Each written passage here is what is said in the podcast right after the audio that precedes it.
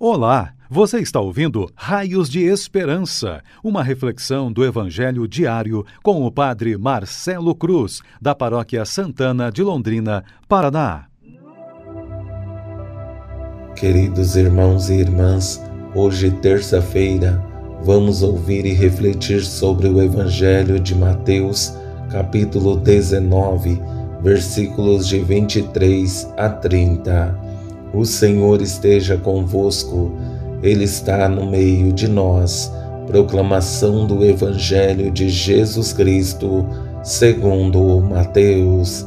Glória a vós, Senhor.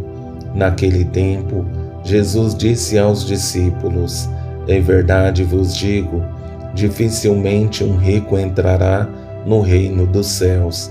E digo ainda, é mais fácil um camelo entrar pelo buraco de uma agulha do que um rico entrar no reino de Deus. Ouvindo isso, os discípulos ficaram muito espantados e perguntaram: Então quem pode ser salvo? Jesus olhou para eles e disse: Para os homens isso é impossível, mas para Deus tudo é possível. Pedro tomou a palavra e disse a Jesus: Vê, nós deixamos tudo e te seguimos. O que haveremos de receber? Jesus respondeu: Em verdade vos digo, quando o mundo for renovado e o Filho do Homem se sentar no trono de sua glória, também vós, que me seguistes, havereis de sentar-vos em doze tronos, para julgar as doze tribos de Israel. E todo aquele que tiver deixado casas, irmãos, irmãs, pai, mãe, filhos, campos, por causa do meu nome, receberá cem vezes mais e terá como herança a vida eterna. Muitos que agora são os primeiros serão os últimos, e muitos que agora são os últimos serão os primeiros. Palavra da salvação. Glória a vós, Senhor. Queridos irmãos e irmãs, a palavra de Deus sempre exige de nós uma tomada de consciência e coragem para sair da nossa zona de conforto, deixando de lado aquilo que nos impede de viver a sua graça e o seu amor. Mas em momento algum, Deus faz alguma imposição, mas não existe a possibilidade de estarmos divididos para segui-lo é preciso que ele tenha prioridade. No Evangelho de hoje não é diferente, principalmente por ser continuação do Evangelho de ontem, cujo centro é um jovem rico que quer chegar à perfeição, mas não é capaz de superar o maior apego de sua vida. Por isso, a tristeza invade o seu coração. Já nesse evangelho que ouvimos, que tem como pano de fundo o diálogo entre Jesus e os discípulos, que quero conduzir a partir de três momentos. No primeiro, a conclusão de Jesus sobre o desafio que gera os apegos. No segundo, o questionamento de Pedro sobre as consequências da entrega dele e seus companheiros. No terceiro, a resposta de Jesus sobre os benefícios que eles receberão. Nesse primeiro momento, logo após a saída do jovem cheio de tristeza, percebemos nas palavras de Jesus o desafio de estar desapegado nesse mundo.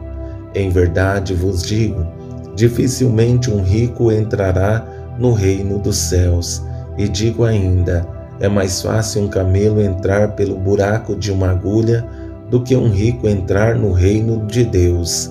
Nessas palavras de Jesus, não podemos olhar somente para a riqueza material, porque existem muitos pobres materialmente que são ricos e muitos ricos que são pobres, porque o que Jesus quer nos chamar a atenção é para nossos apegos, que nos impede de servir a Ele com liberdade sempre existe algo que nos prende, por isso não nos sentimos livres. Já nesse segundo momento, percebemos no questionamento de Pedro sobre o que ele e os outros discípulos abriram mão para cumprir a vontade de Deus em suas vidas. Ele quer saber os benefícios em tudo isso que eles fizeram. Vê, nós deixamos tudo e te seguimos. O que haveremos de receber? É importante perceber que este questionamento pode ter duas compreensões, a negativa e a positiva. Negativa porque revela uma lógica de interesse ou da retribuição que pode causar muitos danos para a nossa vida, mas também pode acontecer a lógica positiva, que é a do reconhecimento de uma vida dedicada ao reino de Deus. Isso se torna consequência do bom trabalho. Penso que Pedro faz o questionamento motivado por essa segunda lógica.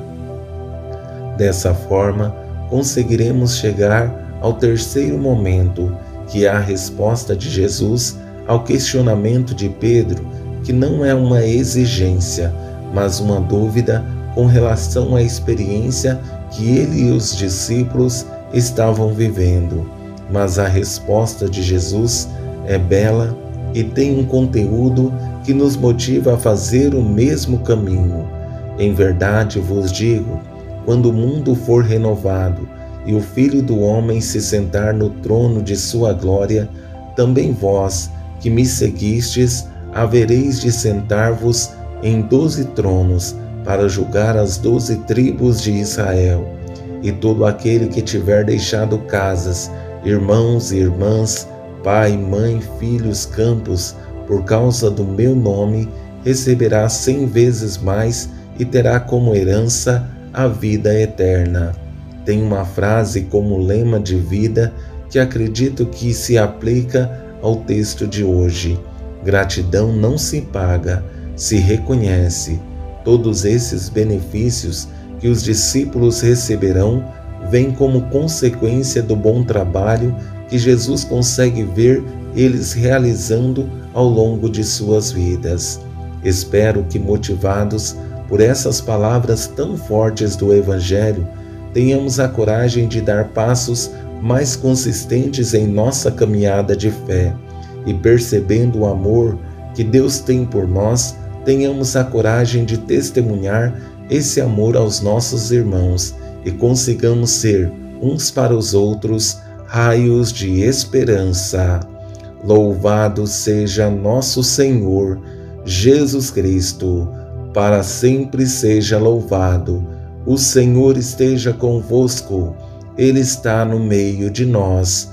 Abençoe-vos, Deus Todo-Poderoso, Pai, Filho e Espírito Santo. Amém.